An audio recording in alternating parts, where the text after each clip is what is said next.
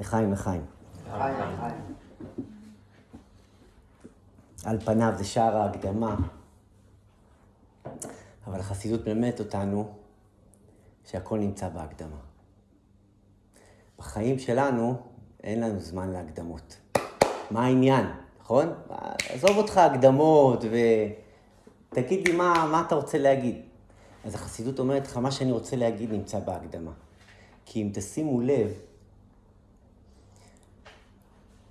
בואו ניקח היכרות בין בני זוג. אנחנו חושבים שהיכרות בין בני זוג מסתיימת לצורך העניין, או אחת התחנות החשובות שלה זה הנישואים, כשהם מחליטים למסד את הנישואים.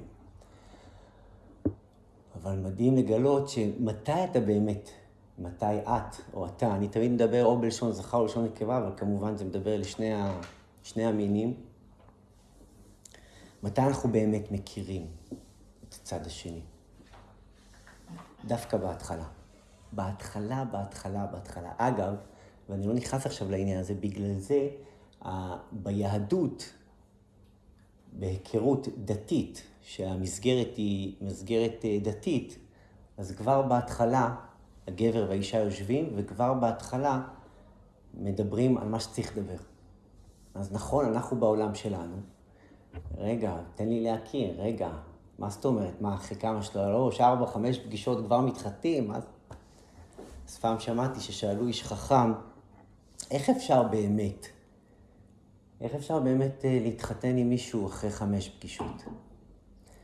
אז הוא שאל את המראיינת, ראיתי את זה בטלוויזיה לפני כמה שנים טובות, אז הוא שאל את המראיינת שם בטלוויזיה, הוא אמר לה, למה, מה הבעיה? אז היא אומרת, רגע, אני צריכה להכיר אותו. אז הוא אמר, בואי תספרי לי על ההיכרות שלך, את נשואה? היא אמרה לו, כן. אז הוא אמר לה, בואי תספרי לי על ההיכרות שלכם. אז היא אומרת, תשמע, אנחנו הכרנו, יצאנו לפה, יצאנו לשם, בהתחלה זה היה קפה, והיכרות שכולנו פחות או יותר מכירים, חווינו. ולאט לאט מכירים, ולאט לאט, זה התחיל בקפה, ואחרי זה עובר כל אחד בשלבים שלו, אבל עוברים לגור ביחד, ואחרי זה טיול, ואחרי זה, ואחרי, ואז כשמחליטים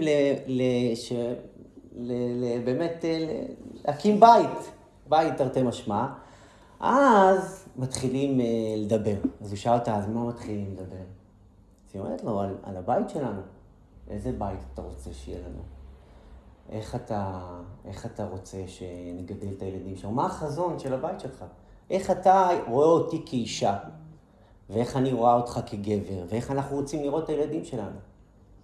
ואז אם אנחנו רואים שיש חיבור, אז מתקדמים קדימה, אז הוא אומר, יפה. אנחנו מדברים על זה בהתחלה. אבל מה שבאמת חשוב לדעת לזוג, אנחנו לא מחכים הרבה. ואגב, הניסיון מלמד, שדווקא כשיוצאים לכאורה למסע הזה, דברים דווקא מתפרקים כשמגיעים לשלב האמיתי. אני מדבר לא מתוך עולם הספר, אני מדבר מתוך העולם פחות או יותר, העולם שלכם. אני חזרתי בתשובה לפני בערך 12 שנה, ורוב ההיכרויות שלי, מה זה רוב? כולן, למעט האחרונה שאיתה התחתנתי גם, ברוך השם, אבל רוב ההיכרויות שלי היו באמת היכרויות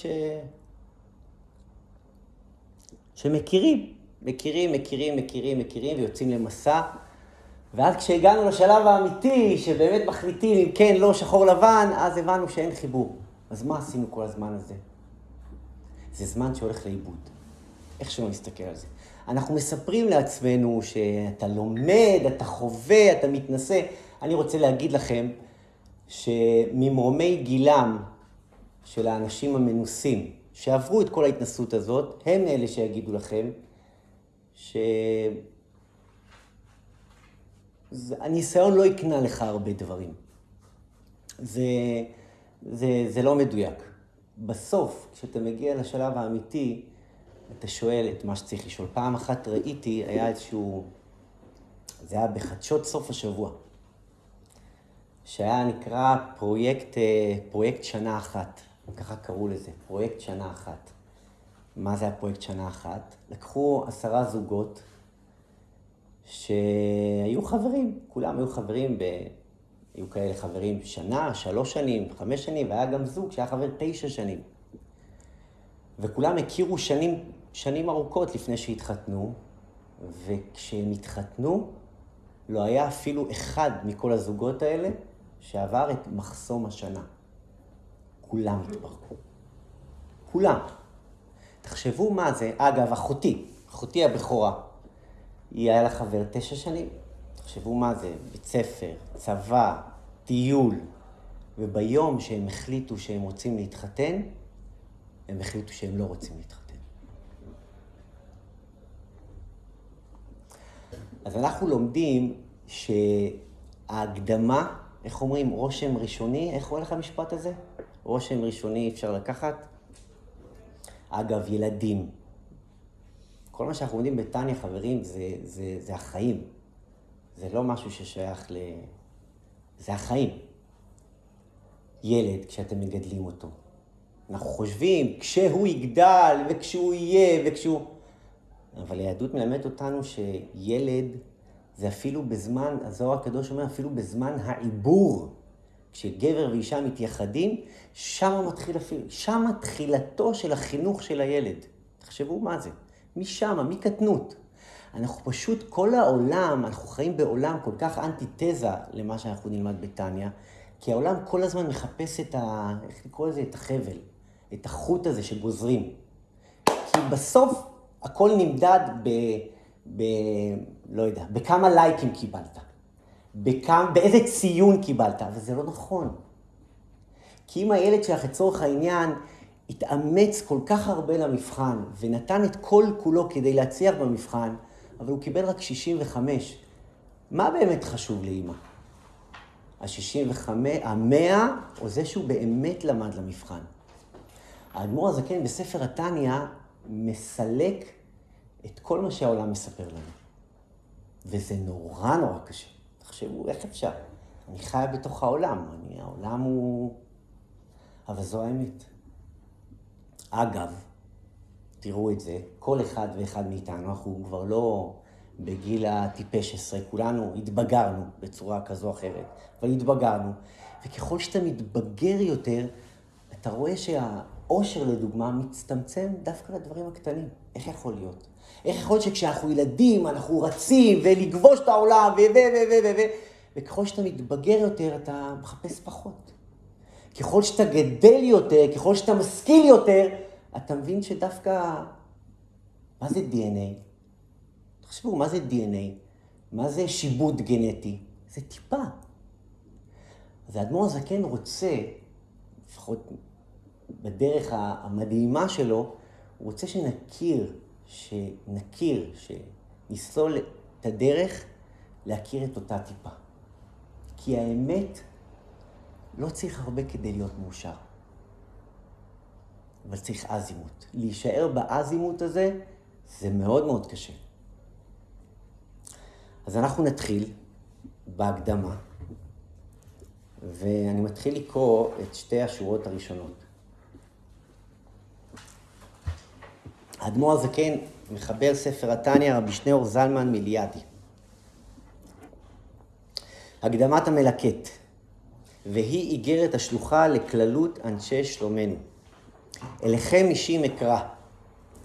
שמעו אליי רודפי צדק, מבקשי השם, וישמע אליכם אלוקים. שמעו אליי, אני חוזר, רודפי צדק, מבקשי השם, וישמע אליכם אלוקים. אני חוזר שוב פעם, אליכם אישים אקרא. האדמו"ר הזקן אומר, אני מדבר אל כל אחד ואחת מכם, אליכם. שמעו אליי רודפי צדק. אמרת שאת שומעת, קרן, אז תשמעי טוב. שמעו אליי, רודפי צדק, מבקשי השם. מה זה רודפי צדק? מבקשי השם. האדמו"ר הזקן שם את הלבנה הראשונה. אני מדבר למי שמחפש את האמת. רודפי צדק.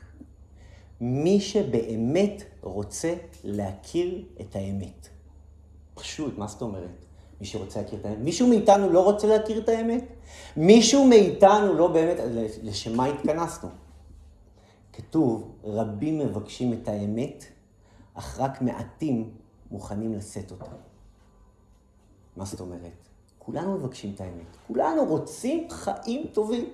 רוצים שיהיו חיים טובים, בכל אחד עם הסיפורים שהוא מספר לעצמו, שאגב, לרוב אנחנו גם מאמינים להם, כן? אנחנו באמת כולנו מחפשים חיים טובים, חיים שקטים, פינה, בית, בעל אוהב, ילדים מחונכים. זה...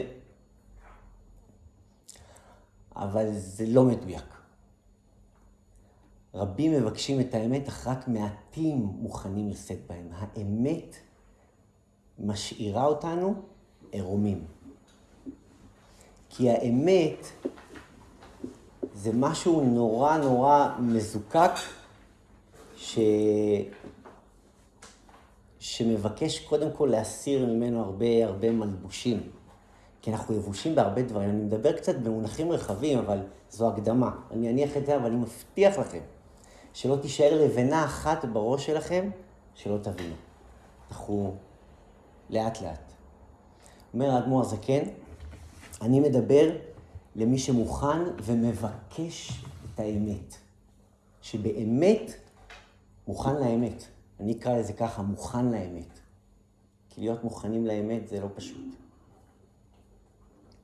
שמעו אליי מרודפי צדק, מבקשי השם, מבקשים שאתה מבקש את זה, שזה מציק לך, שאת הולכת לישון בלילה ואת מרגישה, חסר לי משהו. חסר לי משהו. חסר לי, יש לי, זה יכול להיות גם שיש לי בית טוב, יש לי אישה טובה וילדים טובים ומשכורת טובה, אבל אני מרגישה. ואגב, שתדעו לכם, אין אדם אחד בעולם שלא מרגיש את זה. אממה, אנחנו מנסים לספק את זה בכל מיני דברים אחרים שהם לא האמת. בגלל זה אנחנו ממשיכים לחפש. בספר התניא אנחנו נכיר את האמת. אמת, זה פרקים שלמים, מה זה האמת? את הדבר עצמו. אז אומר האדמו"ר הזקן, אני מדבר למי שמוכן לאמת, מבקש את האמת, וכפועל יוצא הוא מוכן לעבוד. כי ספר התניא, אחד הדברים הראשונים שהוא אומר האדמו"ר הזקן, זו עבודה. יש הרבה, לא יודע איך לקרוא לזה, יש הרבה תורות. יש הרבה מנטרות, ויש הרבה סדנאות, ויש הרבה קורסים, וויפסנה, והודו, וזה, ואגב, אני ניסיתי חלק לא קטן מהדברים האלה. האדמו"ר הזקן אומר, אמת יש רק אחת. בכל העולם כולו יש רק אמת אחת. והאמת הזו היא נצחית, והיא לעולם לא תשתנה. שימו לב, כמה הרצונות שלנו בחיים מתחלפים. שימו לב כמה הרצונות שלנו בחיים מתחלפים. מעצמי, מהסובב אותי, מהחיים שלי. הרי אם אני מחזיק באמת, נכון, אני יכולה לקבל גוונים אחרים, אבל האמת היא אחת. אז יכול מאוד להיות שאנחנו לא מבקשים באמת את האמת. אומר האדמו"ר הזקן, וישמע אליכם אלוקים. זה הכל... אתם יודעים, אומרים שכל העולם זה כמו במדבר ותהודה. כשאתה תבקש את האמת, האמת תופיע. כשאתה תבקש את האמת באמת, ישמע אליכם אלוקים. האמת תופיע. אני יכול לספר לכם סיפור אישי שלי, שאני חי 22 שנה בתל אביב. וכמו שאומרים בעגה התל אביבית, סחטתי את העיר. באמת, אני ונימי חברים, היא מכירה את קרן, חלק פה מכירה, את נימי. אני נותן את זה כדוגמה, כי נימי הוא שותף שלי לדרך מאוד מאוד ארוכה פה בתל אביב. והוא שחט יחד איתי את העיר. וסיפרתי לעצמי כל מיני דברים שאני רוצה, שאני זה, וכל הזמן קראו לי הליצן העצוב. כי הייתי בן אדם נורא מצחיק, אבל... מי שידע להכיר אותי מבפנים ידע שאני עצוב. אבל הייתי ליצן, כי הייתי מצחיק, הייתי זה, הייתי וטופח, וחי, ומועדוני, והליליין משלי, והיה. באיזשהו שלב, כמו כל בן אדם נורמלי, רציתי זוגיות. והייתי בן אדם נורא חברתי, אבל אי זוגי. הייתי הבן אדם הכי חברתי והכי אי זוגי שיכול להיות. ועל פניו נורא מאוד רציתי, כאילו מה? אומרים שאישה מחפש את זה, אני מחפש זה. אז אוקיי, אז אני רוצה שהיא תהיה ככה וככה, והיא רוצה שאני אהיה ככה וככה, אז פגשתי 1, 2, 3, 4, פגשתי לא מעט. וזה החזיק ממש תקופות קצרות. סיפור ארוך, אבל לא משנה, הנקודה היא שחייתי חיים, שאיך שהגבתי לעולם, ומה שהייתי באמת, זה היה בסתירה מוחלטת. כי בתוך תוכי, בשלב מסוים, הבנתי שאני רוצה קצת חיים יותר רוחניים. וממילא אני רוצה גם בת זוג יותר רוחנית. אבל הייתי בכל כך התנגדות להבנה הזאת, שמה פתאום? לחזור בתשובה, לשים כיפה, לשמור שבת, וכל הדברים שכולנו מתרחקים מהם. והאדמו"ר הזקן מלמד שכשהתלמיד מוכן, עכשיו תמיד, כמו חלק גדול מאיתנו, תמיד האשמתי את העולם. כי היא ככה, כי הוא ככה, כי חסר לזה, ועד באיזשהו שלב מסוים 35. חברים, גיל 35, הייתי בחור סבבה, ממוצע, ולא חסר לי על פניו, לא חסר לי הרבה. עד שאמא שלי גם שאלה אותי, שחר, הכל בסדר? כאילו, אתה מחפש את הדבר שאתה באמת רוצה, אבל כן, האשמתי את העולם.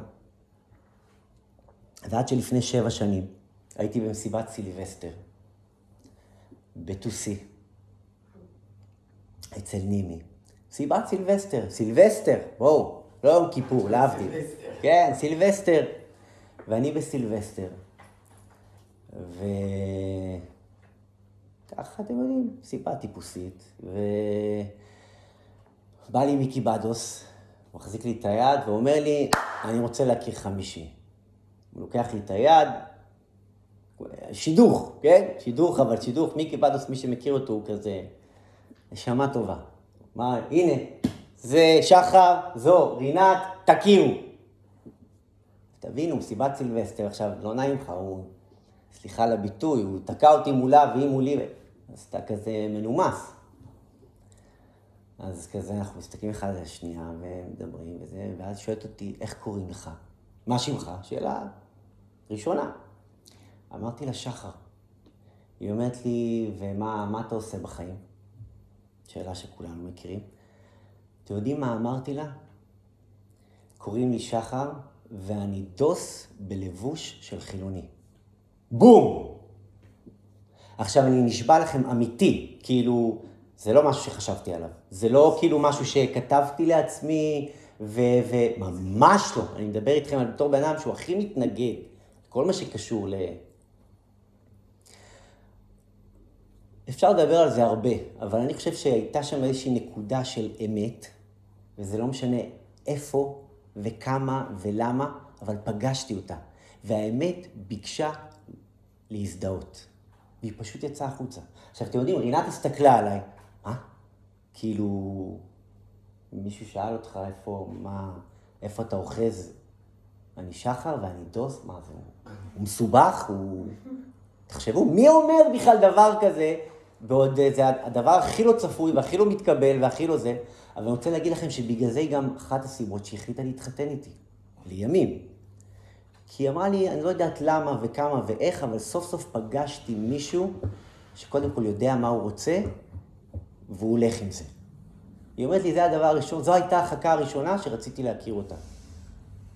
עכשיו, אני לא באתי לספר לך מההיכרות שלה, אבל זו נקודה כאן, שכשאתה פוגש את אותה נקודה, זה פשוט סוגר פאזל שלם. אנחנו נמשיך.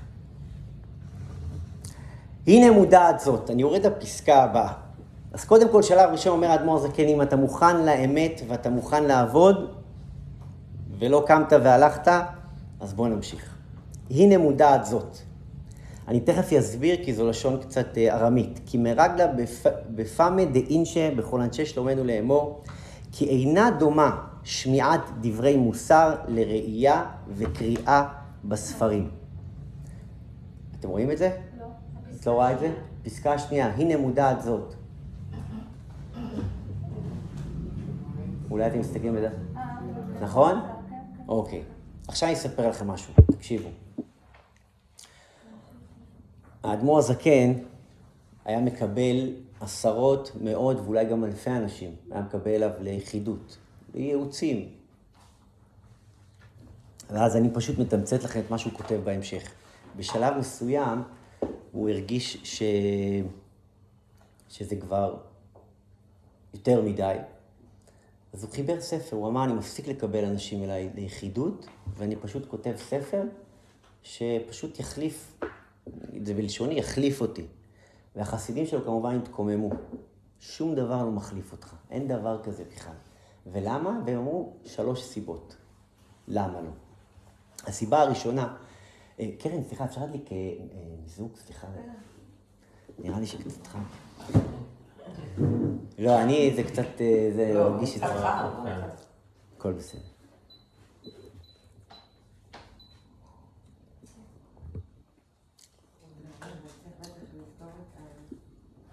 אז נסגור את החלון.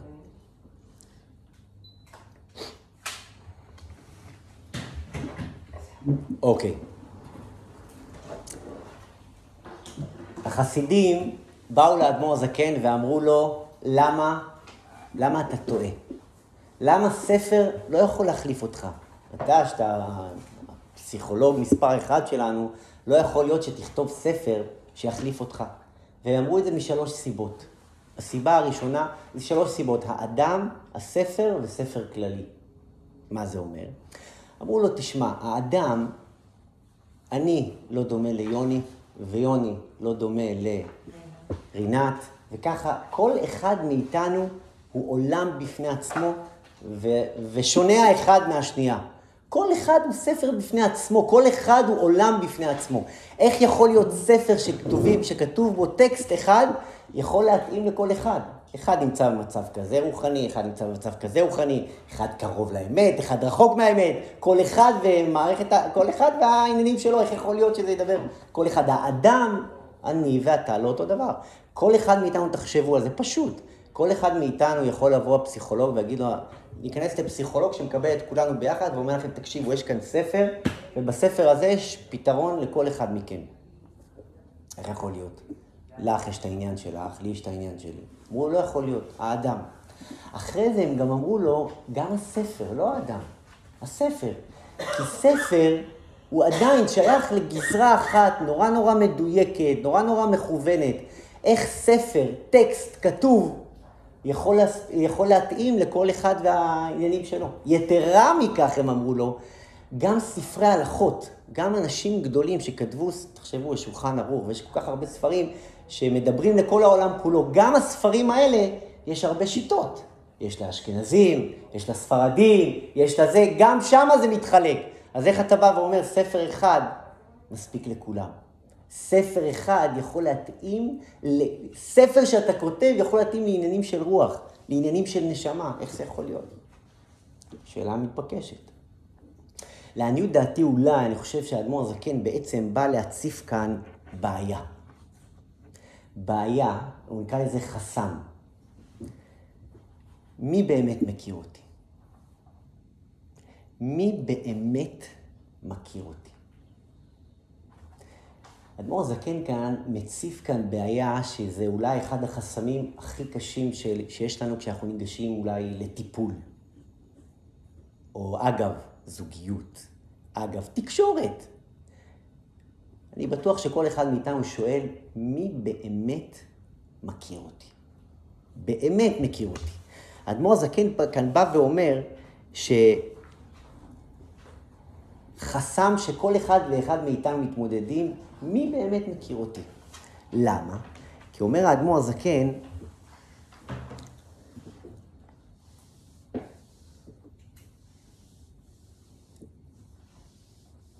כשאנחנו ניגשים לטיפול, תחשבו, אם עברתם טיפול כזה או אחר, בשלב כזה או אחר, בטח ובטח בהתחלה, אתה שואל את עצמך, מי באמת יכול להבין אותי? מי באמת יכול לקלוע למה שקורה לי בתוכי? אני אשאל אתכם אפילו שאלה יותר גדולה. אני מכיר את עצמי באמת? אני מכיר את עצמי באמת? אדמו"ר זקן בא ואומר, אני רוצה לדבר איתכם על החסם הראשון. החסם הראשון שאתם תשאלו את עצמכם. יכול בכלל להיות שהתניא מכיר אותי? יכול להיות בכלל שהאדמו"ר זקן מכיר אותי?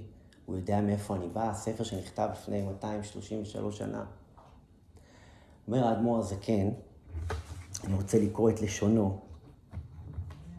אך, אני יורד אחרי זה, אתם לא צריכים לעקוב אחרי זה, אך ביודעי ומכיריי כאמינה. אומר האדמו"ר הזקן, תקשיבו טוב, אני מכיר אותך. אבל אני מכיר אותך מבפנים, מתוך מערכת ההפעלה שלך. אומר האדמו"ר הזקן, כל אחד מאיתנו הוא גוון שונה. כל אחד מאיתנו הוא עולם שונה, אנחנו לבושים שונה, אנחנו מתנהגים שונה, אנחנו כל אחד, ובטח ובטח הסממנים החיצוניים שלו הם שונים.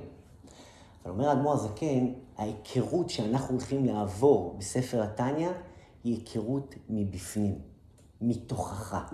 למה? כי לכולנו יש את אותה מערכת הפעלה אחד לאחד. מערכת הפעלה אחת. כל אחד והתיקון שלו, כל אחד והחבילה שלו, אבל בסוף מניע אותנו דבר אחד. אומר האדמו"ר הזקן, אתם יודעים ש...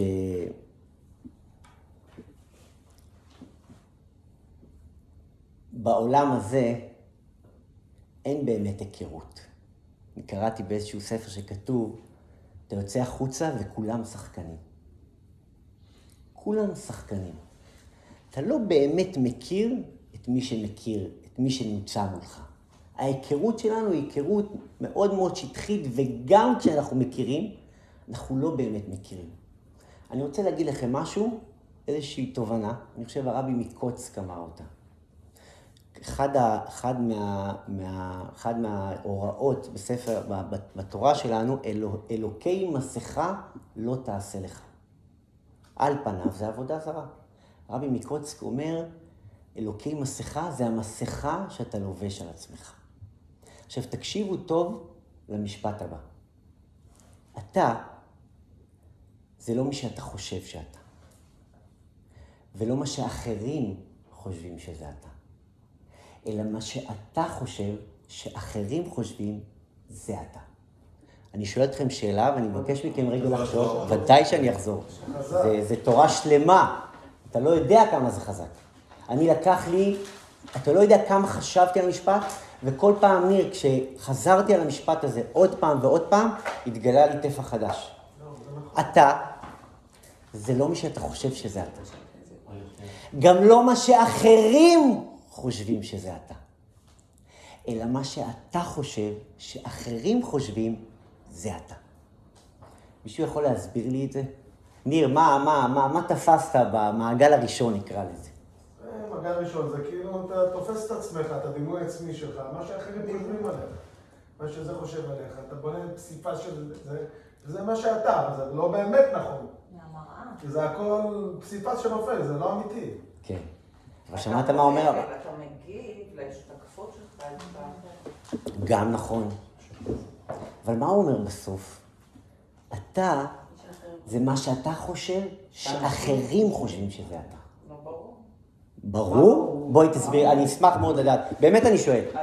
אולי זה מחוכמת השנים, אני לא יודע, אני באמת שואל. כי לי זה לא היה ברור. אגב, אתם יודעים, כשמשהו נוגע לך, זה מערכת העצבים, כשמשהו נופל לך, אתה מתחיל לשים את זה בראש, ואז התחלתי לפגוש את זה.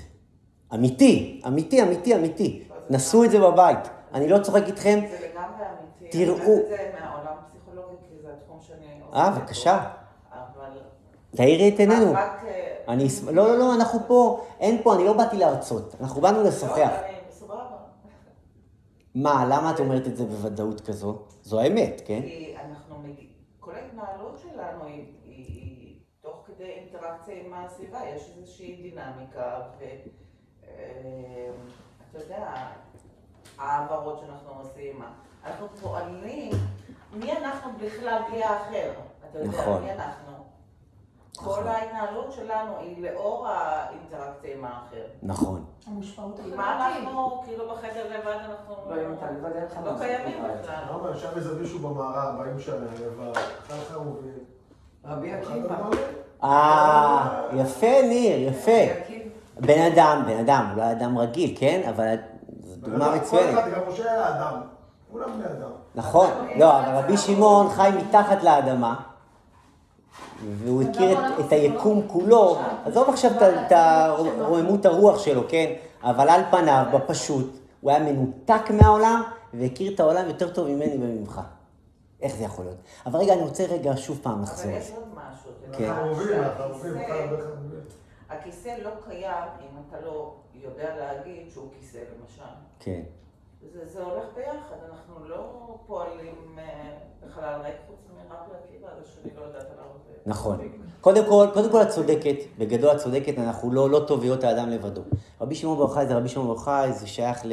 זה גם, אגב, אחד הדברים שהאדמו"ר הזקן אומר בספר התניא, אנחנו נלמד את זה, אתה לא צדיק, אתה לא צריך להיות צדיק, אתה גם לא תהיה צדיק, אבל אתה גם לא צריך להיות צדיק. אבל בואו רגע, נחזור רגע לתובנה הזאת, כי האדמו"ר הזקן מתחיל לעשות לנו קצת... לטעום מה זה, מי אני. אתה זה לא מי שאתה חושב שאתה. האדמו"ר הזקן כאן, החסידות מדבר כאן שלושה מעגלים. המעגל הראשון זה המעגל הכי חיצוני שיש. הכי חשוף והכי מגיב. אגב, זה המעגל שאנחנו חיים בו רוב הזמן. אנחנו מגיבים למה שקורה סביבי. אנחנו לא חושבים, אנחנו בטח לא מתבוננים, ואנחנו בטח לא עוצרים, אנחנו כי למה? כי העולם הוא מהיר. אגב, מה שאמרתי לכם על תוכנית שנה אחת, היא אמרה למה הזוגות מתפרקים מהר? כי היא אומרת, כי אנחנו חיים בעולם כל כך מהיר, שלא חושבים, אנחנו רק מגיבים, זה כמו הפרעת קשב, שאתה כל הזמן מנסה להגיב.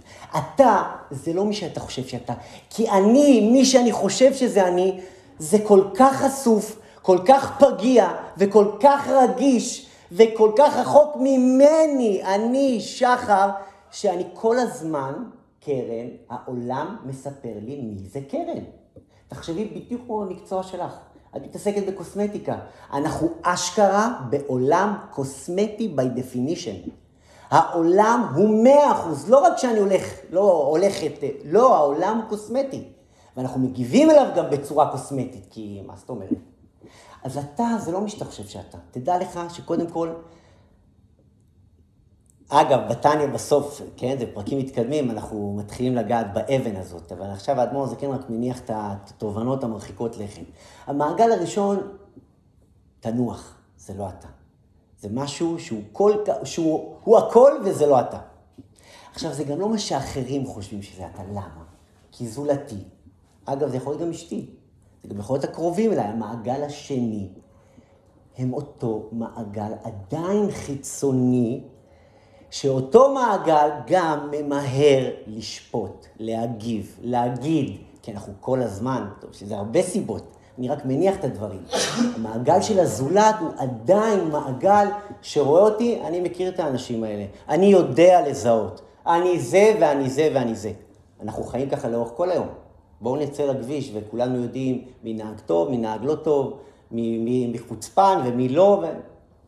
גם זה לא מה שאחרים חושבים שזה אתה, אלא מהי? מה שאתה חושב, שאחרים חושבים שזה אתה. זה כבר מעגל שלישי, זה אותו מעגל, לעניות דעתי, אני מקווה שאני לא טועה, אבל זה אותו מעגל של אמת, שאתה להתחיל לחשוב באמת מי אני. זה אותו מקום, אני לא יודע לתת דוגמה, אבל אותו מקום לדוגמה, שאתה שואל את עצמך באמת, אני יודע, מה ההורים של בעלי, של אשתי, לצורך העניין, חושבים עליי? איך אני נתפס ביניהם? לא, אני נותן את זה כדוגמה. יש כאן רובד יותר עמוק. אתם יודעים, יש משפט יפה שאומר, אם אני לא אני, ואתה לא אתה, אז אני לא אני, ואתה לא אתה. אבל אם אני, ואתה אתה, אז אני, ואתה אתה. האדמו"ר הזקן אומר, מה? אפשר שאלה? בבקשה? אני יכול לחשוב שהבת שלי חושבת עליי משהו, ויש גם את הבן אדם במכולת, ויש את העובד שלי, ויש את הבוס שלי, ויש את אשתי, זאת אומרת, כל אחד זה משהו אחר, ואני לוקח את זה ממקומות שונים, אז הכוונה שלך שזה מרכיב בסוף איזה אמת אחת. הכוונה שלי, לעניות דעתי, אני מקווה שנותה, הכוונה שלי היא, לפני שאתה מחליט לגביך מי אתה או מי זולתך, כדאי שתעבור את שלושת המעגלים האלה. מה זה אומר? אל תהיה רפלקטיבי. אל תמהר לגבוה. כאן יש כאן שלושה מעגלים. אני, זולתי, ואני בתוך זולתי. זה מה זולתי חושב, זה כבר התבוננות. יש מחשבה, יש תגובה, יש מחשבה ויש התבוננות. כשאני אומר מה אחרים חושבים שזה אני, זה כבר מבט יותר עמוק. בוא אני אגיד לך משהו. אדמו"ר הזקן אומר, שהחסידות אומרת בעצם, שאף אחד לא באמת מכיר אותך. תקשיבו טוב, אף אחד לא באמת מכיר אותך. עכשיו, אגב, ודאי שיש מצב כזה, שזכיתי, שלא יודע מה, הבת זוג שלי או מישהו חבר קרוב אליי מכיר אותי.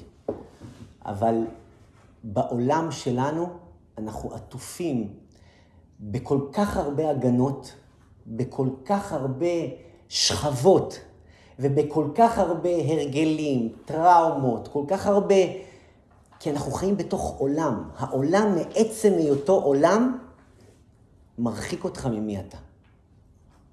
אז קודם כל שתדעו לכם שכדי להגיע למי שאני באמת, זו עבודה מאוד מאוד קשה.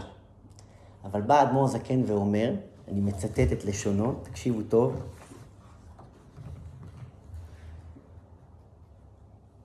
אומר האדמו"ר הזקן, בדף השני, על כן רשמתי כל התשובות על כל השאלות למשמרת ולאות. אומר האדמו"ר הזקן, תקשיבו טוב. אני מכיר אותך מבפנים, ועכשיו אני רוצה שניכנס פנימה. הספר הזה, אומר האדמו"ר הזקן, בשפה מאוד ברורה. בספר הזה יש תשובות לכל השאלות. מישהו פעם שמע על איזה ספר בעולם שהמחבר שלו אמר, בספר הזה תמצא תשובה לכל שאלה. התורה? התורה? אגב, התורה ודאי שהיא תשובה לכל שאלה, אבל אני לא בטוח שמישהו אמר תשובות כל. אתה יכול לפרש את זה בפסוקים כאלה, בפסוקים כאלה. אבל בא אדמו"ר הזקן, ובוא נשמור מקום כבוד לתורה. התורה, קיבלנו אותה בהר סיני, הנה עכשיו השבועות. מה? כל החוקים. ודאי. אבל עכשיו אדמו"ר הזקן מחבר ספר, והוא בא ואומר, בוא תמצאו תשובות לכל השאלות. אני רוצה לספר לכם סיפור.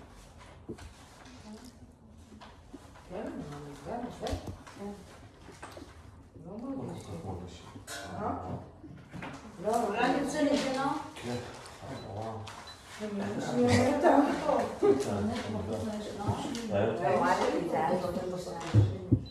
בוא נמצא נגיד. לא, יש סיפור שאני כבר נקרצתי. אני נקוצה. הכל בסדר. כשקשה, כנראה שאנחנו אומרים דברים מעניינים. הכל בסדר. אנחנו נותנים קשה.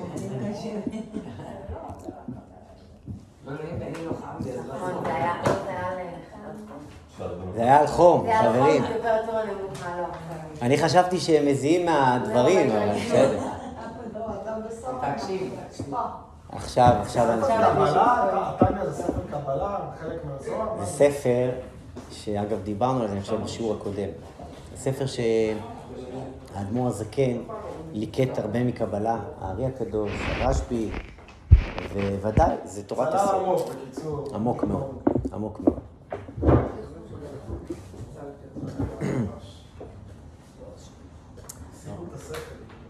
תקשיבו סיפור. סיפר אותו הרב יוסף יצחק ג'ייקובסון לפני, אני שמעתי אותו אולי לפני שנה, בליל הסדר, פסח שנה שעברה. הוא סיפר, הרב יוסף ג'ייקובסון הוא אחד הרבנים המשפיעים הכי גדולים בעולם. אדם מאוד מאוד מאוד מאוד חכם, והוא מרצה גם מאוד מאוד מבוקש. והוא סיפר שבליל הסדר בשנת 2017, לפני 5 שנים, הוא אומר שהוא הגיע לארץ כדי להרצות באיזשהו מלון, איזשהו סמינר, ולעשות את ליל הסדר ולדבר על המשמעות של פסח וכו' וכו'. עכשיו הוא מן הסתם בענב שפונים אליו הרבה, אם זה במיילים וכל מיני צורות כאלה ואחרות, ואז הוא מספר שבערב ליל הסדר הוא הלך, התארגן במלון, הלך למכון כושר, ותוך כדי שהוא על האופניים, הוא פותח את הג'ימייל שלו, ואז הוא רואה שם מייל. אישה כותבת לו על פסח.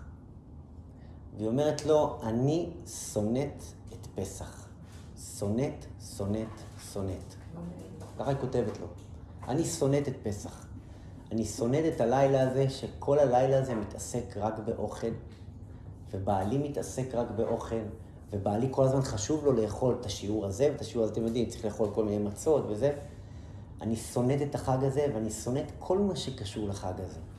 למה אין מדיטציה יהודית? למה ביהדות אין גם דברים שהם מרוממים מאוכל? והיא חותמת את המכתב הפעם השלישית, שונאת, שונאת, שונאת. עכשיו הרב ג'ייקובסון אומר, אני קורא את המייל הזה, לא יודע מה, עכשיו הוא אומר, אני בשמחה רגע צריך חישוב הדעת ולהתייחס לזה, אבל הוא אומר כבר הזמן נוקף וצריך כבר להתארגן לסדר וזה, אז הוא אומר, טוב, הלכתי, התקלחתי, סגרתי את הטלפון, הלכתי, התקלחתי, התלבשתי וירדתי להדלקת נרות וללכת לבית כנסת, אין זמן. ואז הוא אומר, תוך כדי שהוא יוצא מהחדר, הוא מתחיל לחשוב על זה, והוא אומר, אישה בכלל, הוא אומר, תוך כדי שאני הולך למעלית, הוא אומר, אני חושב על מה שהיא כתבה לי. הוא אומר, היא חזרה על כמה פעמים על שונאת, שונאת, שונאת. כנראה שמשהו שם ממש מציק לה. כנראה שיש שם משהו מאוד מאוד פנימי, מאוד מאוד כואב. אני לא יכול עכשיו לקבל את ליל הסדר, והוא חזר לטלפון וכתב לה כמה מילים. הוא אמר לה, אני מצטער שאני לא יכול לענות לך באריכות, אבל אני אענה לך בקצרה, כי אני לפני הדלקת נרות ולפני לקבל את החג. הוא כותב לה, תשמעי, את צודקת. איבדנו קצת את הדרך. במקום לאכול כדי לחיות, אנחנו חיים כדי לאכול. זו לא התורה, וזו גם לא הוראה. הוא אומר לה, תאכלי חתיכה קטנה של מצה.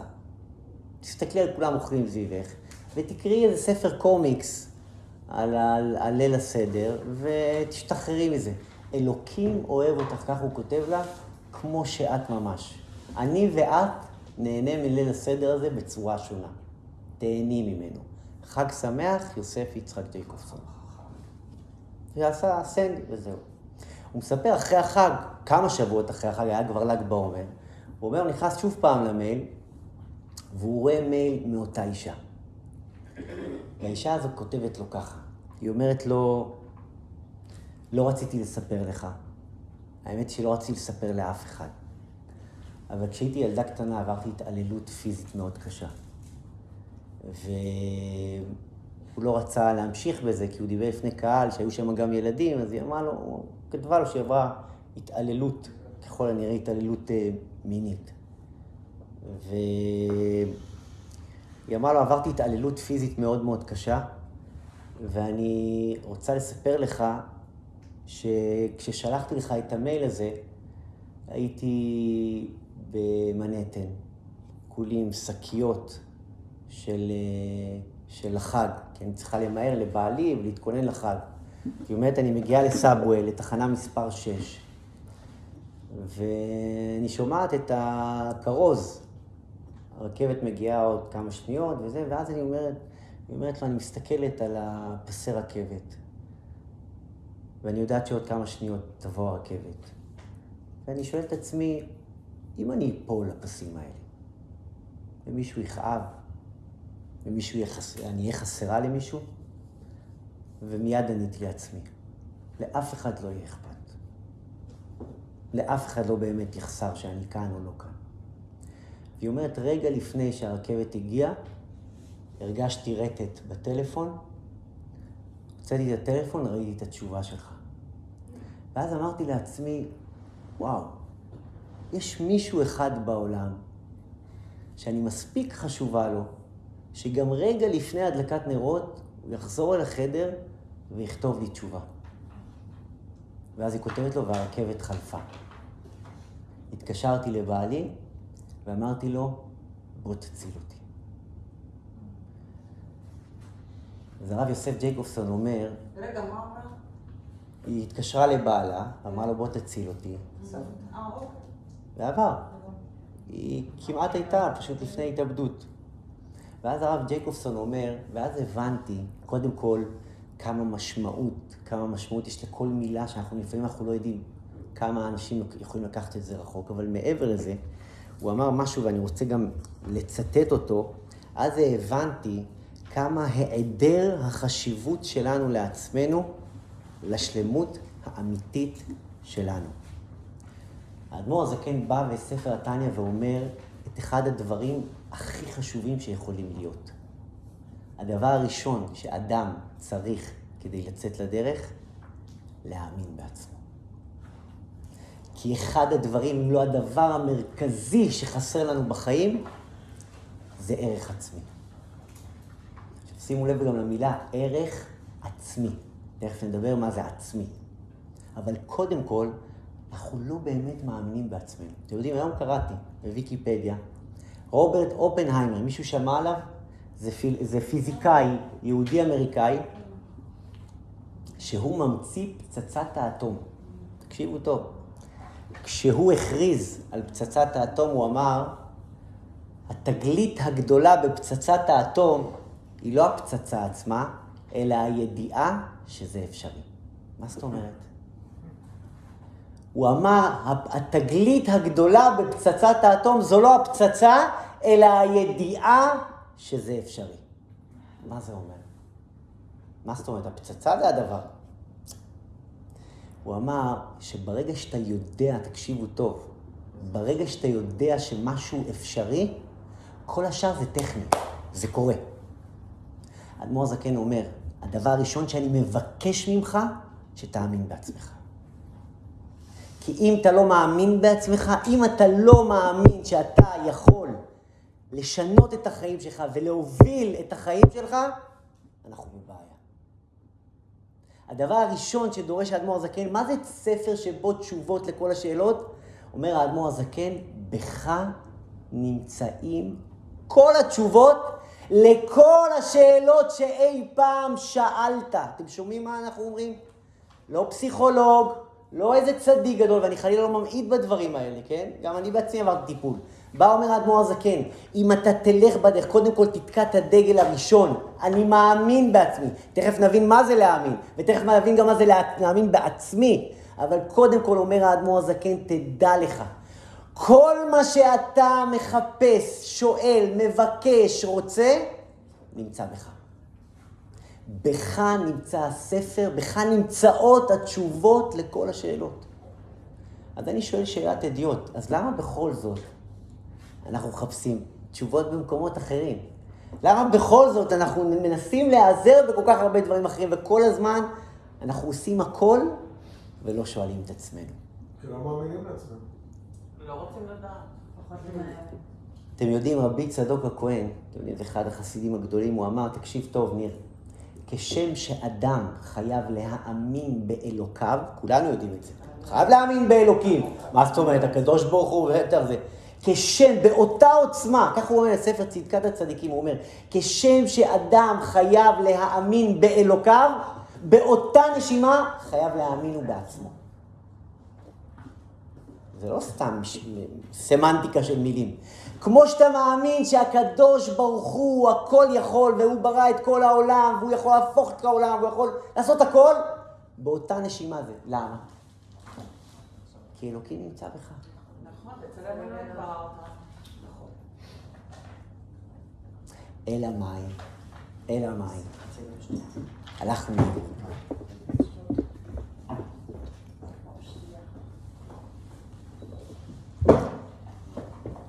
אנחנו נעשה הפסקה של 2 דקות ונמשיך. לחיים לחיים. אני רוצה להגיד לכם משהו. אנחנו מניחים כאן יסודות, והדברים הם לא תמיד דברים שהם פשוטים, והם דברים שזה לאט לאט זה נשמע כמו, יכול להישמע כמו איזשהו אלגוריתם, אבל אנחנו מניחים כאן יסודות, כשבוא נגיד המכנה המשותף הוא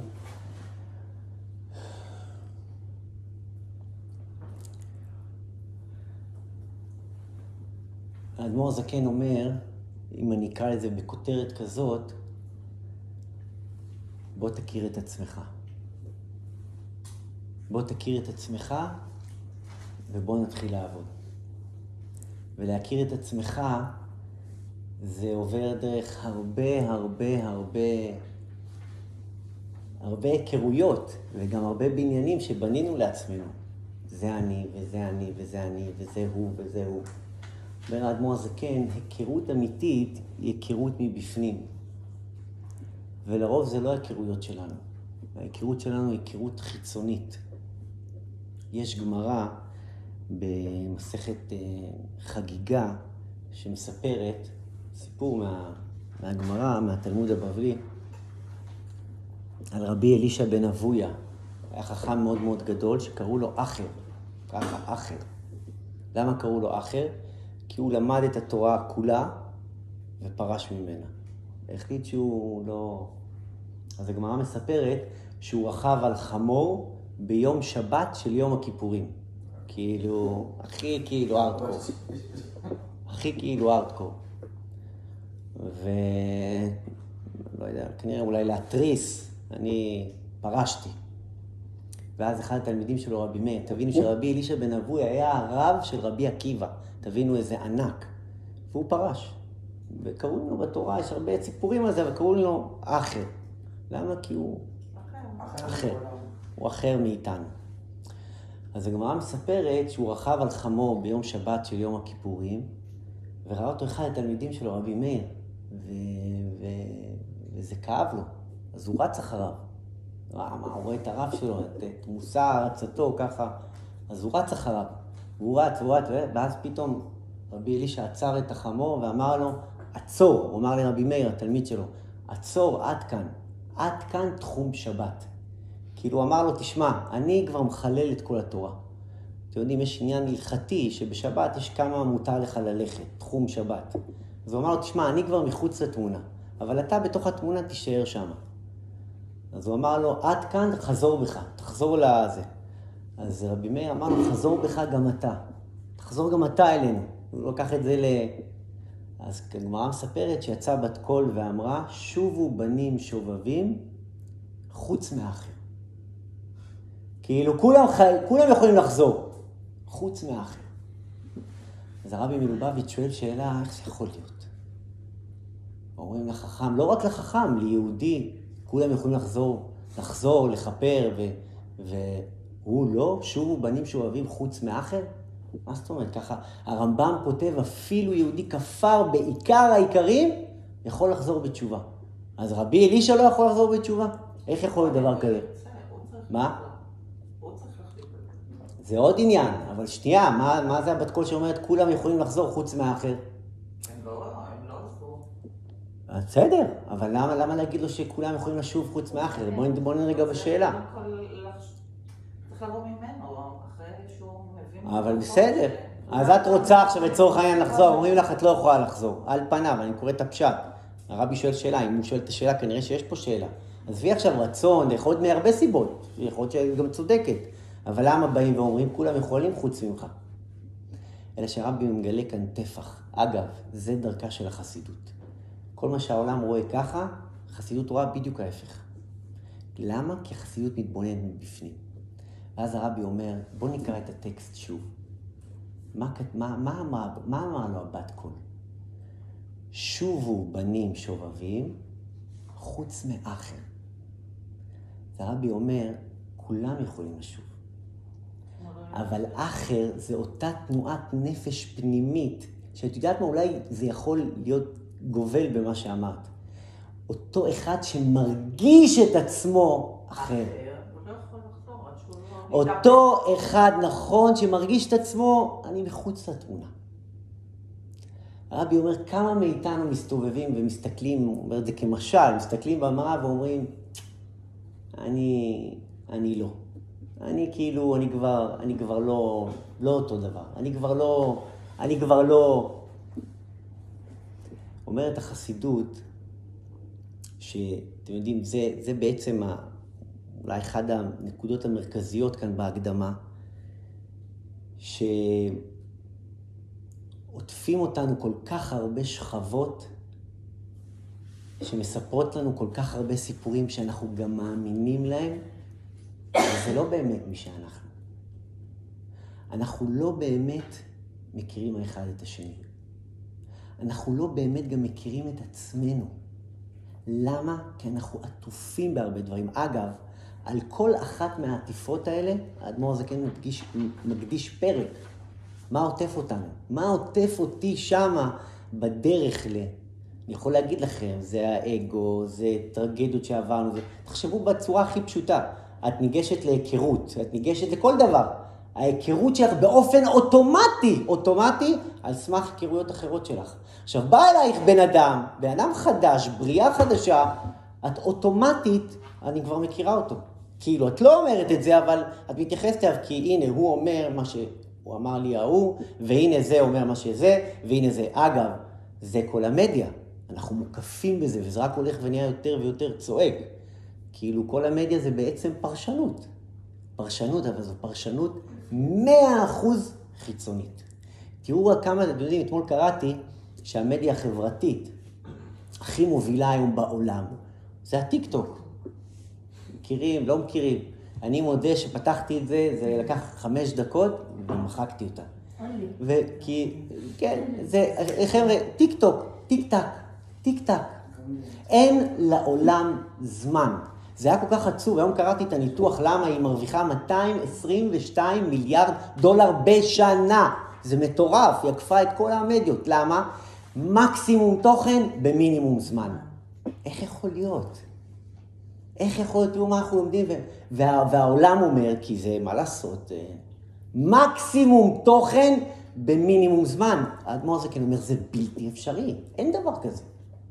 אנחנו עכשיו נלמד 53 פרקים, ואולי ספק, אתם יודעים, החסידות אומרת, אנחנו לא בוחנים כמה נלך. גם אם נלך מילימטר אחד קדימה, בסוף כל ספר התניא, אבל המילימטר הזה יהיה מילימטר של תזוזה. אתם יודעים מה זה מילימטר של תזוזה? אתם יודעים מה זה מילימטר של תזוזה? קרה לכם פעם בחיים, שלא יודע מה, באיזושהי סיטואציה, באיזשהו אתגר שעברתם בתקשורת, בזוגיות או בכל דבר אחר, שבאתם באופן אוטומטי להגיב לאותה סיטואציה, ולא יודע מה אחז בכם באותו רגע, והרמתם אמברקס. אני יכול להגיד לכם, אני בן 46, קרה לי את זה פעם אחת בחיים. אחת. ואתם יודעים מה? זה היה על הלך מחשבתי. אני הייתי באיזושהי תקופה לא פשוטה, שאתם יודעים, כשבאדם גם לא מרגיש טוב עם עצמו, אז הוא חופר. זה דיכאון. אגב, דיכאון, גם על זה מדברת החסידות. דיכאון, כמה שנשמע, תשמעו, זה דבר לא פשוט. זה שיא הנרקסיסטיות. למה? כי דיכאון, אתה רואה רק את עצמך. ותדעו לכם, המחלה הכי קשה, זה לראות רק את עצמך. שפה פשוטה, אגו. עכשיו, אני לא נכנס להיבטים נפשיים, כי אני לא פסיכולוג, אבל... האדמו"ר הזקן, מה? באתי להגיד משהו.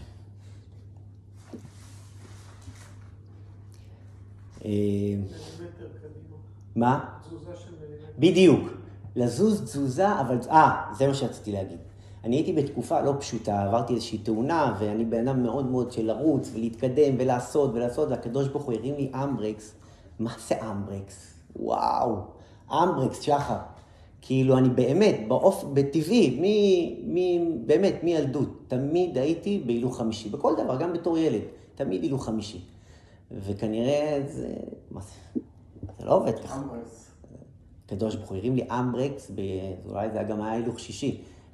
והייתי בהתנגדות, שנה שלמה בהתנגדות, לא יכול להיות, ונאבקתי בזה עד שהרופאים אמרו לי, צריך ניתוח, אתה צריך זה, והייתי חצי שנה בספה, לא יכול אפילו, סליחה מכבודכם, אפילו להתפנות, הייתי צריך עזרה. ואני זוכר שנכנסתי לתוך מערבולת פנימה, ונכנסתי לתוך איזשהו טרנס כזה של, ואני לא אשכח את זה, ואני מדבר איתכם על סיטואציה שעל פניו נראית הכי פשוטה בעולם. אני זוכר, הייתי בשוק הכרמל, ואני ככה עם העולם הפנימי שלי, וחופר וחופר וחופר וחופר, ולא יודע למה ואיך, ועד שאלו אותי כעד היום, אני לא יודע למה זה קרה, אבל העירה לי איזושהי הערה, ואתם יודעים מה זה כשאתה, אתם יודעים, הרגל נעשה לו טבע שני. כשאדם רגיל למשהו, אפילו רגיל בתזוזה, בשעה, בכל דבר, כפתור, כל דבר, הרגל זה הדבר הכי חזק שיכול להיות בעולם, הכי חזק. אגב, אפרופו הרגל, זה אני אומר לכם בסוגריים, זה מה שאמר הקדוש ברוך הוא למשה רבנו כשהוא התגלה אליו בפעם הראשונה. מה הוא אמר לו? של נעליך מעל רגליך. הקדוש ברוך הוא אמר למשה רבנו, אם אתה רוצה לשנות את העולם, אתה צריך לשחרר את המנעולים שהם הרגליים שלך, ההרגלים שלך. ואני זוכר שהעיר לי איזושהי הערה כזאת שאמרתי, רגע, אני עוצר, אני לא חושב, אני לא... וזה היה, אתם יודעים, זה כמו סוסים דוהרים, ופתאום אתה אומר להם, לא. אני אומר לכם, זה היה חוויה שעל פניו, אני לא יודע כמה אתם מבינים על מה אני מדבר, אבל זה היה חוויה שנמשכה בדיוק 15 שניות מקסימום, ואני הרגשתי הבן אדם הכי מאושר בעולם. מאושר, אני מדבר איתכם, אני עם קביים, בלי עבודה, בלי הרבה דברים שצריך, וכו וכו וכו, אבל הרגשתי פעם ראשונה, שאני לא אוטומט. כי החיים שלנו באמת אוטומט. אנחנו על אוטומט. תחשבו, האדמו"ר הזקן כבר בספר ההקדמה אומר, אמברקס. תרימו לפני שעלינו לחיים. תרימו, בדיוק, אגב, מה אתם חושבים? כל הדברים שכולנו עוברים בצורה כזו או אחרת בחיים, עוברים אמברקסים, למה? אז אנחנו, אגב, גם זה אתה יכול לראות, כי זה גם העולם מספר לך, העולם אומר, החיים חזקים וצריך להמשיך, ונכון שצריך להמשיך, ונכון שהחיים חזקים, אבל רגע, תעצור. רגע, תשאל את עצמך, רגע, למה? ואגב, אתם יודעים, תיקון לא נגמר עד שאתה מבין שהוא תיקון. כל הזמן יחליף פנים, יחליף צורות, אבל... אמברקס. עכשיו האדמו"ר הזקן בשער ההקדמה בא ואומר, שאנחנו עטופים בכל כך הרבה מעגלים, שהם הכל, כמו שאמרתי, מלבד אני. ואז יש כאן, הרב ג'קובסון אמר, הוא אמר משפט מאוד מאוד יפה, הוא אמר, מה זה לאהוב את עצמך? עכשיו אתם תלמדו משהו חדש, שאני עוד הפעם חוזר, אנחנו נבאר אותו בהמשך הלימוד. אני רק מניח את הדברים, כי זה פרקים שלמים. מה זה לאהוב את עצמך? יש משהו בקבלה שנקרא עצמותך ממהותך. מה זאת אומרת? עצמותך ממהותך. מהותך מעצמות, עצמותך ממהותך. מה זה אומר? בפשוט, אני רק מניח את הדברים, שאתה בעצם היותך, אתה הדבר הכי שלם. למה? כי אתה שייך לקדוש ברוך הוא, כי אתה שייך לאינסוף.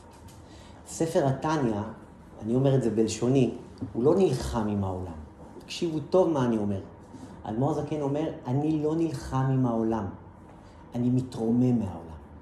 כי אם אני ואתם נתחיל עכשיו להילחם בעולם, זה לא נגמר. אתם יודעים, פעם שאלו את, אני חושב זה היה לי הורוביץ, עליו השלום, מייסד טבע. שאלו אותו, בכוח מה נהיית על חברת התרופות, בטח אז בזמנו, חברת התרופות המובילה בעולם, לא רק בישראל. אז הוא אמר, אני לא הייתי בתוך המשחק, אני הייתי מעל המשחק. הוא נתן גם דוגמה יפהפייה. הוא אמר, יש כדור לכאב ראש. עכשיו הוא אומר, אני חברת טבע, שהמציאה את האופטלגין או מה שזה לא יהיה, כדור נגד כאב ראש. באה חברת, אתם מכירים שהרבה יותר, שהמציאה תרופה אחרת. עכשיו התרופה שלי, איך? גנרית. בדיוק. הוא עשה את זה גנרי כי הוא היה הצלחה כל כך גדולה. אבל התרופה הזאת מול התרופה הזאת. שאלו אותו איך יצאתם מהמשחק. הוא אמר, אני חיברתי חוברת שעוזרת לך לא להיכנס לכאב ראש מלכתחילה. מה זאת אומרת? יש דרגות, זה, נלמד על זה בהמשך, שאנחנו נמצאים בתוך המשחק. עכשיו, כשאני בתוך המשחק ואני מולך, זה מלחמה. אבל כשאני עולה טפח למעלה, מה זה להוציא חוברת שמייתרת לכאורה את התרופה? אני כבר מעל התרופה. אתה מקבל את התרופה לצורך העניין, ואתה מקבל חוברת הדרכה, איך אפשר בכלל למנוע את המצב הזה? איזה תרופה אתם תקנו?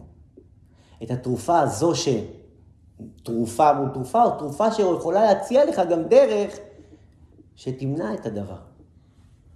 האדמו"ר הזקן בא ואומר משהו מאוד מאוד יסודי, אני לא נלחם בעולם, אני מתרומם מעליו. והוא קורא לזה מבשרי אחזה אלוקה. תקשיבו טוב לשלוש המילים האלה. מהבשר שלי אני יכול לראות את אלוקים. מה זאת אומרת? אז החסידות אומרת, רק שתצא מהבשר שלך, תראה את אלוקים. מה זאת אומרת לצאת מהבשר? אם... לא. זה עזוב, זה עמוק, אנחנו רוצים לחיות. זה נכון, אבל אנחנו רוצים לחיות ולראות את אלוקים. לראות את אלוקים שבתוכי, לראות את הכוח האינסופי שבי, זה לראות את חלק אלוקה ממעל ממש, זה פרק שלם שאדמו"ר זקן אומר, אתה יודע מי אתה? אז למה אני לא רואה את זה? אז למה הילד שלי יכול להוציא אותי מאיזון? למה האישה שלי? למה הרכב? למה כל כך הרבה דברים מוציאים אותי מאיזון? כי אתה לא מבין מי אתה, אתה לא מבין איזה כוח אתה. רק כשתחצה את הבשר, מה זה כשתחצה את הבשר? אומרת תורת החסידות, אם אתה חושב, אני אומר את זה בשפה קצת קיצונית בלשוני, אם אתה חושב, אם נקודת המוצא שלך שאתה חתיכת בשר, שבאה לעולם ל-X שנה, ובסוף היא גם תחזור לאדמה, נתניה זה לא בשבילך. אם אתה חושב שאלה החיים שלך, בשר, חומר, אין מה לדבר. אתה רוצה לראות את אלוקים, אתה רוצה לראות את הממד הרוחני, אתה רוצה לראות מעבר, אתה צריך להיפטר מהבשר. מה זה להיפטר מהבשר? אני מניח את זה שוב במסגרת, פחות חומר. פחות חומר. אגב, חומר גם בפשוט, פחות חומר, כי החומר, אתם יודעים, כתוב בקבלה, סוד ההרחבה נמצא דווקא בצמצום. כמה שפחות תהיה בחומר. מה זה חומר? קודם כל בשלב הראשון שאנחנו נלמד את זה בפרקים הראשונים, מה שאתה רואה, זה לא באמת מה שאתה רואה. זה נשמע אפוקליפטי. אבל כמה פעמים התווכחנו עם האישה, עם הלא משנה מי, ואחרי זה כשקצת נרגענו, וקצת נשמנו, וקצת שמענו צד השני, פתאום, וואלה, סיטואציה מאוד פשוטה. למה? אותו מרחב של זמן זה הבשר. כי הבשר רוצה להגיב, הבשר רוצה להרגיש, הבשר רוצה להגיד, הבשר זה האגו, רוצה להיות נוכח. אני. האדמו"ר הזקן אומר, האני שאתה באמת מחפש, הוא נמצא מעבר. אתם יודעים, אני קראתי,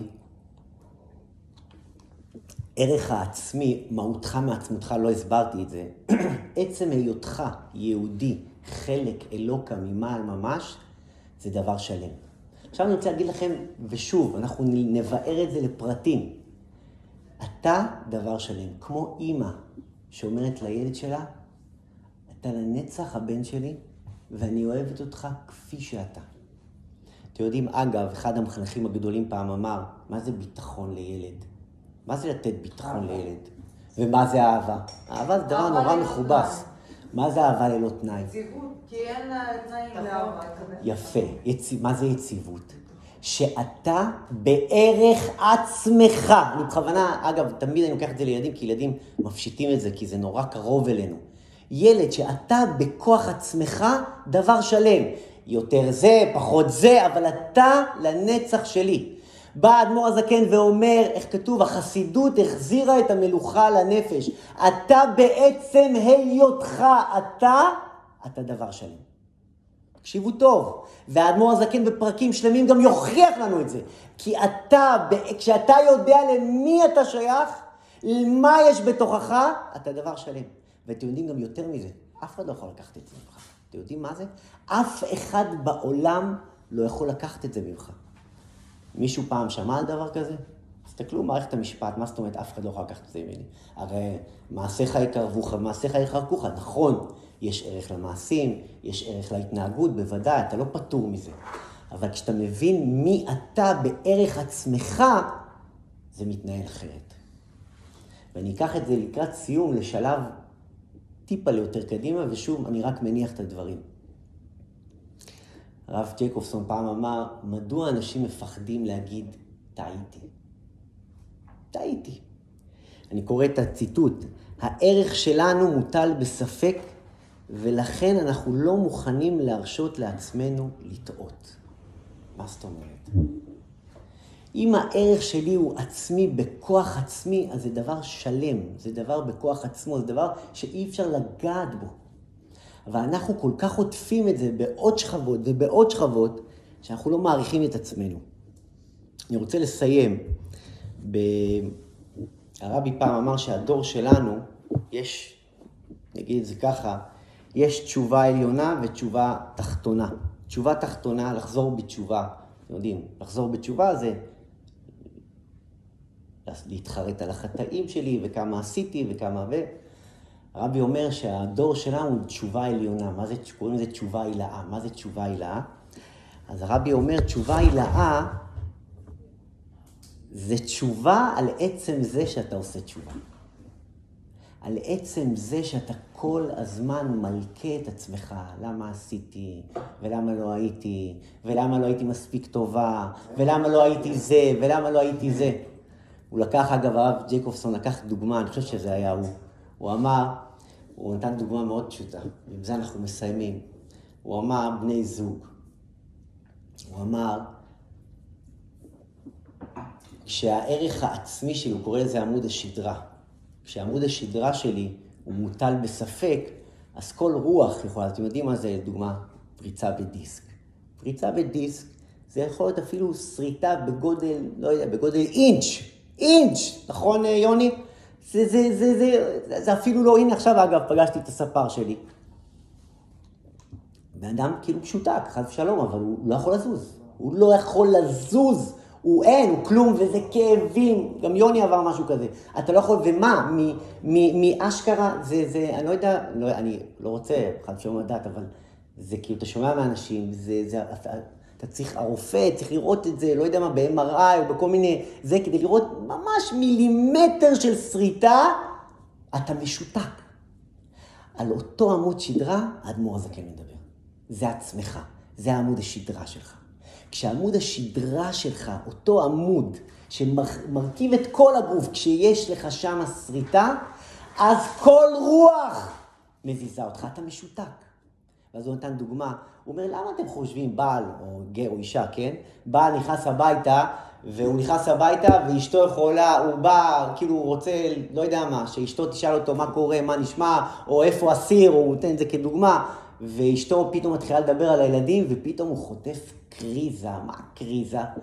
כאילו, הוא אומר, כשהערך העצמי שלי מוטל בספק, כל דבר סביבי יכול להוציא אותי מאיזון. ומאידך, כשיש לי עמוד שדרה, שום דבר לא זז. אומר האדמו"ר הזקן, זה מה שכתוב בשיר השירים, הראיני את מראייך, השמיעיני את קולך. האדמו"ר הזקן אומר, בספר התניא, אני הולך להראות לך את המראה הפנימית שלך. את המראה הפנימי שלך, את היופי הפנימי, שזה דבר שלם בעצם היותך. אתם יודעים מה זה?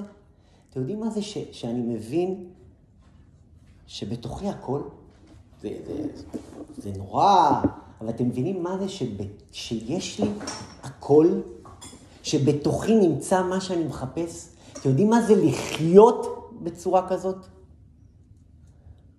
הבעל שם טוב הקדוש פעם אמר, אם אין אני לי, מי לי? וכשאני לעצמי, מה אני? זה משפט ידוע.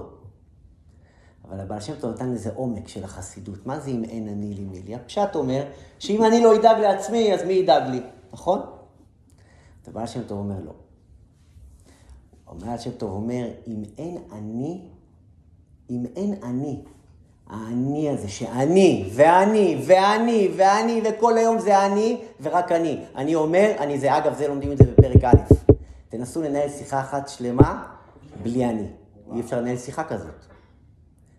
כי היסוד של כל העולם שלי, כל המציאות היא נגזרת של אני. ואם משהו באני לא מסתדר, כל העולם מעוות. אומר הבעל שם טוב, אם אין אני, אם תזיז את האני ותן לערך העצמי שלך להיות נוכח, מי לי? מי יוכל עליך? תחשבו על אדם חזק שאי אפשר להוציא אותו מאיזון. ויש אנשים כאלה. אגב, רמטכ"ל, פעם שמעתי, אלוף פיקוד הצפון, ארז משהו. שהיה לו בן מסכן נפטר לפני איזה שנתיים, ילד מוגבל, שהוא אמר, ניצחתי בהרבה מלחמות, וההפסד הכי גדול שלי, כשהרשיתי למישהו להוציא אותי מאיזון. זה היה ההפסד הכי גדול, זהו הגיבור הגופה של יצרו. תחשבו מה זה כשיש לי עמוד שדרה. וחברים, אני רוצה להגיד לכם, ובזה אני מסיים, לא בשמיים, אפשר. אני רוצה להגיד לכם, הרב שלי באמת, באמת, זה הרב שלי ברוך השם כבר כמה שנים טובות. אתה רואה אדם שחי ככה. הוא חי בצניעות, הוא חי חס ושלום, לא ב... אבל אתה רואה מה זה עמוד שדרה. עמוד שדרה, שאתה מונח. קוראים לזה בחסידות מונח. אתם יודעים מה זה מונח? כשאתה, אתם יודעים, הייתי שואל אותו שאלות שאני חושב, וואי, איזו שאלה מסובכת ומורכבת, ומה הוא יגיד לי ומעניין וזה, ואז לא נותן לי תשובה פשוטה, אבל קוראים לזה בחסידות תשובה שמניחה את דעתך. מה זה מניחה את דעתך? שאתה מרגיש שזה יושב. אדם שיש לו עמוד שדרה, הוא יושב, זקוף. אף אחד לא מזיז אותו. חברים, אפשר לחיות חיים כאלה. אפשר. העולם זה דיסק שמנסה לעשות לנו שריטות. שריטה פה, שריטה שם. והתפקיד שלנו להתכנס פנימה. חבר'ה, יש למישהו שאלות?